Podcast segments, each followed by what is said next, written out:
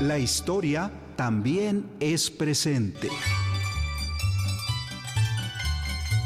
El Instituto Nacional de Estudios Históricos de las Revoluciones de México en Radio Educación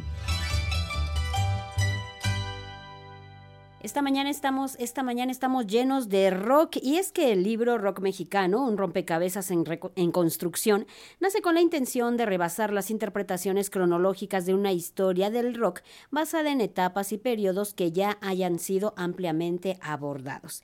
Este texto asume un enfoque desde la subjetividad, considerando a los propios músicos, fanáticos, cineastas, videastas, entre otros. Se trata de apelar a la historia del fenómeno sociocultural desde la diversidad del mismo que permite comprender las múltiples versiones del rock mexicano que existen. Y para hablar, estoy segura que les encanta el rock a más de uno de nuestros radioescuchas, pues vamos a platicar de este fenómeno sociocultural que surgió a mediados del siglo XX en los Estados Unidos de América y que rápidamente se esparció a otros lugares de pues de todo el mundo y México no fue la excepción. Así que tenemos el gusto de saludar al doctor Víctor Manuel Guerra García, quien nos va a ampliar la información. Hola Víctor, ¿cómo está? Muy buen día. Buenos días, mucho gusto estar aquí en la, frecuencia de Radio Educación. Gracias por estar aquí y nos gustaría que platicáramos antes que nada de este fenómeno del rock y este impacto que tuvo a nivel mundial desde su aparición. Bueno, el rock desde que aparece, más bien, es como un proceso en el cual la juventud va construyendo su propio lenguaje, va transgrediendo también los valores de la sociedad norteamericana y que va transformándose conforme va surgiendo o va este, sembrando semillas a lo largo de, todo el mundo. Cada país va a tener o va a adecuar este género musical, este ritmo, de acuerdo a sus propias inquietudes, que es algo bastante interesante. Y de ahí que también podamos entender al rock como un proceso histórico ¿no? es el mismo rock, obviamente, porque no va a ser la misma juventud, la de los 60, la de los 70 y la de los 80, y va a haber un contexto que va a marcar también estos lenguajes, que nos va a permitir una riqueza bastante, bastante amplia en cuanto al ámbito cultural y social, porque la juventud siempre está irrumpiendo, transgrediendo y construyendo nuevos lenguajes, que es lo que nos permite también este, abordarlos desde una forma diferente y no solamente en periodos eh, específicos cronológicamente hablando. ¿Qué es lo que vio la juventud de los años 60 en este género musical, Víctor? Eh, la juventud en los Estados Unidos, también en México, va a haber una oportunidad de cómo expresarse en canales eh, diversos que no fueran los ya establecidos por la sociedad construida por los adultos. De hecho, en un inicio el rock pues fue configurado, al menos en México, eh, por los adultos para que fuera este, una, un lenguaje, un mensaje como edulcorado, que no transgrediera los valores. Sin embargo, los jóvenes fueron transgrediendo y buscando nuevas alternativas. En Estados Unidos es un proceso en el cual el gospel, el soul, el rhythm and blues van a ir transformándose en un proceso de lo negro a la sociedad, digamos, producto eh, cultural para la sociedad blanca. Estamos hablando de un periodo pues bastante álgido en el cual, bueno, pues no había un cierto reconocimiento a los productos culturales, a la cultura eh, afroamericana y aquí va a haber esta situación, ¿no? De hecho, pues una ocasión les mencionaba a unos compañeros, ¿no? ¿Por qué creen que el rey del rock and roll es Elvis, ¿no? Hay una negación a lo negro y sin embargo, Chuck Berry, Little Richards, pues son estos bastiones de la cultura afroamericana que van a jugar, a hacer este juego de la, de la nueva sexualidad, de las nuevas este, formas de expresarse a través del cuerpo y no solo a través de la música. Víctor, ¿qué de nuevo ofrece un libro como El Rock Mexicano, un rompecabezas en construcción? han salido muchísimos libros que relatan precisamente estas historias, pero ¿cuál es el enfoque distinto que ofrece este texto? Eh, a diferencia de otros libros, este está hecho eh, mediante la subjetividad, cada uno de los autores que integran los artículos del libro, pues son eh, académicos con inquietudes diferentes, Y ahí radica también otra importancia. Muchas veces la academia se alejó del rock como objeto de estudio, pensando que esta subjetividad pues iba a, pues, a afectar el análisis del fenómeno. Sin embargo, pues en este libro pues vemos que no es así. Y es un aporte a la historiografía porque la, si bien es amplia la historiografía que se ha hecho desde los, para los jóvenes, desde los jóvenes y eh, del rock en México, muchas veces eh, los académicos no intervenimos ahí, ¿no? Y esto es un esfuerzo por, pues, darle la vuelta a la hoja, ¿no? Precisamente que los académicos estemos en la discusión y tener nuevas perspectivas, ya que no, no nos basamos en un periodo cronológico hecho, ¿no? ya dado, sino que acudimos a temáticas como el punk, como el etno rock, como una escena local que puede ser este, eh, ciudad satélite, ¿no? Eh, también partimos de redes de colaboración. De hecho, por, por ejemplo, mencionabas que a muchos del radio escuchas de Radio Educación les ha de escuchar eh, el rock. Pues Radio Educación ha sido un bastión precisamente para la construcción del rock mexicano, puesto que ahí se hicieron grabaciones y de ahí se difundieron materiales entonces principalmente en los años 80. Es una nueva perspectiva que a lo mejor muchos la vivieron, ¿no? Y muchas generaciones que están ahorita ya con canales digitales y plataformas, pues no la han tenido o no la tienen muy clara. Yo creo que a partir de ahí es un nuevo aporte que, eh, es benéfico para poner en discusión eh, nuevos, eh, nuevos enfoques acerca del rock mexicano. Se concentra sobre todo en el, en el rock mexicano y lo que provocó en nuestro país, supongo. Sí, de hecho se, enfoca en varias temáticas. Por ejemplo, hay, una, hay un artículo que habla de eh, el punk en Nayarit, ¿no? Regularmente se habla del punk en las zonas de la periferia de la Ciudad de México, pero hay escenas locales.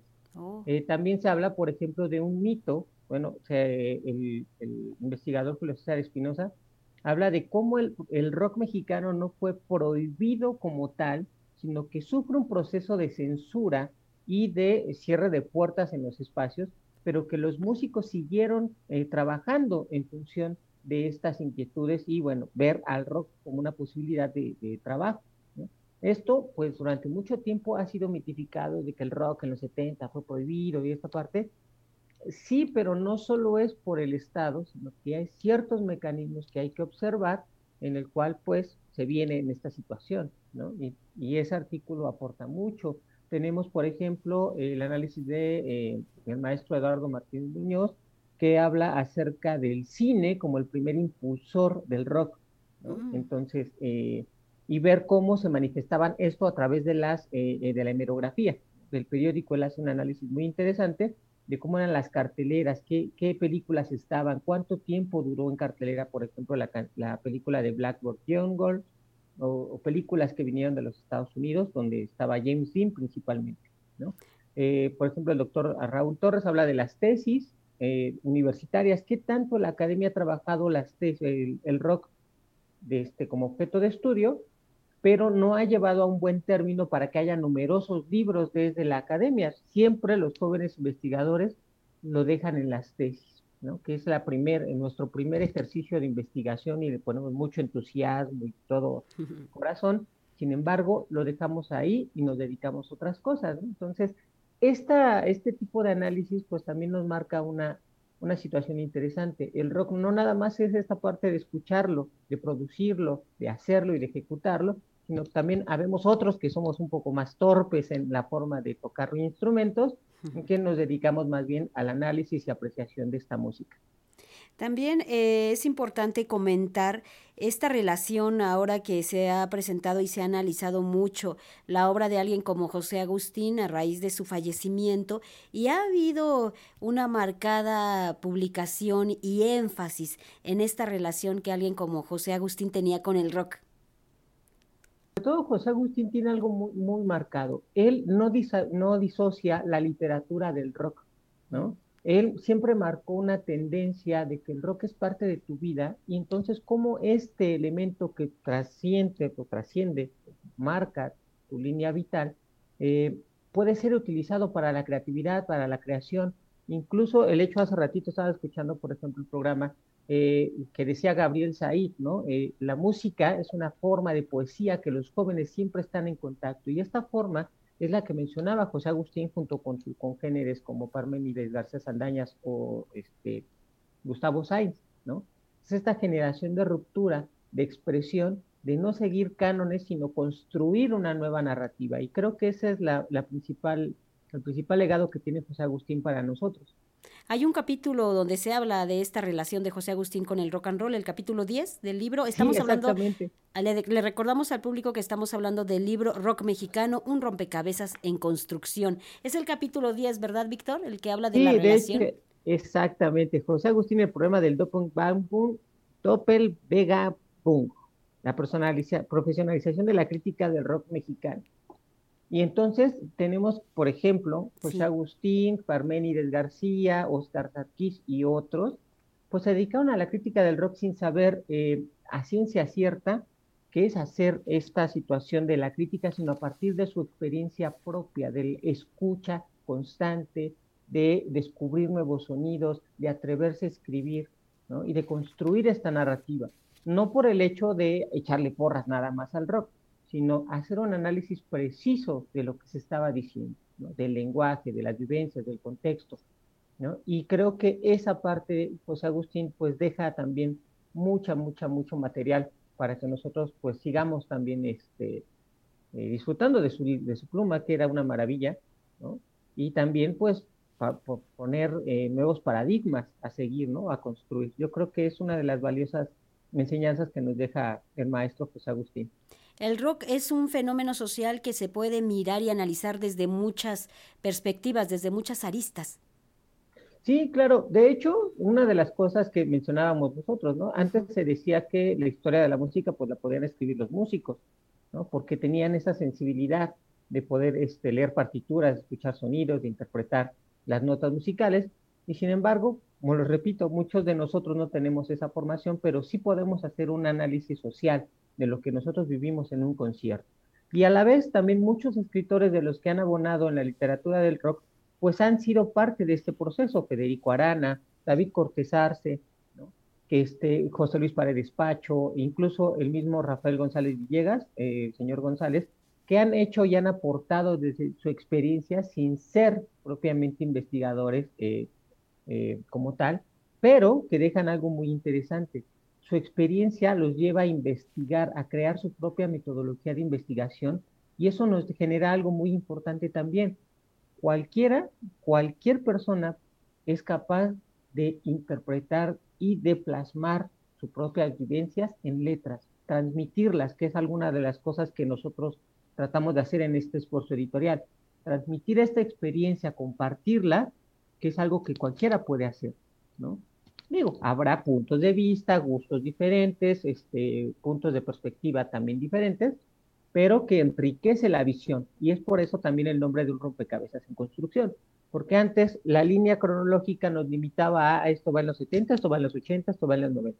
Y el hacerlo de manera temática nos abre esta perspectiva, poder hacerlo de diferentes aristas, de la sociología, de musicología, historia, antropología, hasta de la literatura. Yo creo que eso es muy enriquecedor en este, en este trabajo. Víctor, ¿quién te va a acompañar en la presentación? Invitamos al público a que acuda. Es el miércoles 24 de enero a las 17 horas en la sede del INERM. ¿Quién va a estar contigo? ¿Quién te va a acompañar y hablarnos de todo este fenómeno del rock?